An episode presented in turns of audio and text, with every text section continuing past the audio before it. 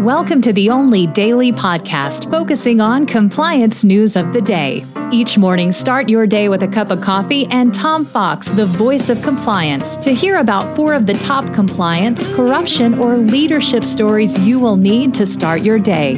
The Daily Compliance News is a production of the Compliance Podcast Network. First, a word from our sponsor.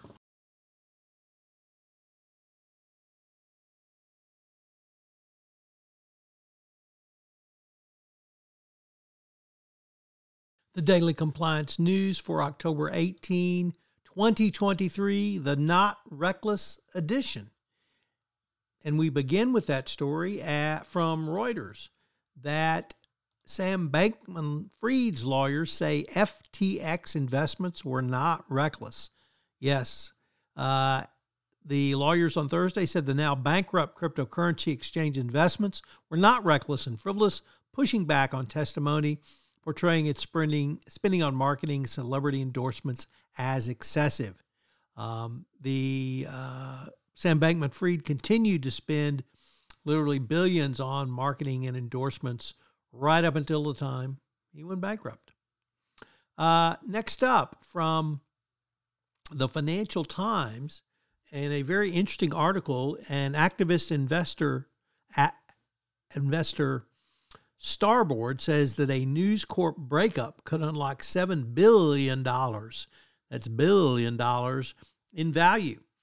Uh, Starboard Value has built up a stake in News Corp and is pushing for billionaire owner Rupert Murdoch to break up the company as Lega Mediacy groups face mounting pressure from shareholders to improve performance.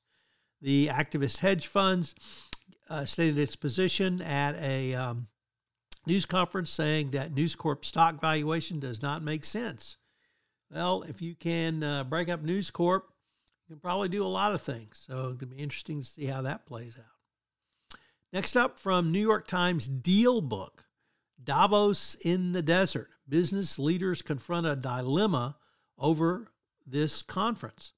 With um, President Biden preparing to visit Israel on Wednesday, and of course, the terrible tragedy in Gaza today, some top CEOs are confronting a tricky reputational question whether to attend the Future Investment Initiative, uh, the high profile conference in Saudi Arabia known as Davos in the Desert. The annual event is scheduled to start on October 25th. And our final story uh, today comes to us from Bloomberg. And if you've been thinking about compliant communications, well, HSBC has instituted a blocking staff from texting on their work phones policy. It's the latest fallout from regulatory probes on the industry's use of unauthorized communications methods. The firm is in the process of disabling the functions on employees' issued phones, meaning they will be unable to receive or send texts. Uh, I don't know about you, but that would certainly upset my wife and um, my children if they did text me. But uh, it's a very, very aggressive approach to becoming compliant in your communications. The Daily Compliance News is a production of the Compliance Podcast Network and a proud member of C Suite Radio. Thanks so much for listening. I hope you'll join me again tomorrow.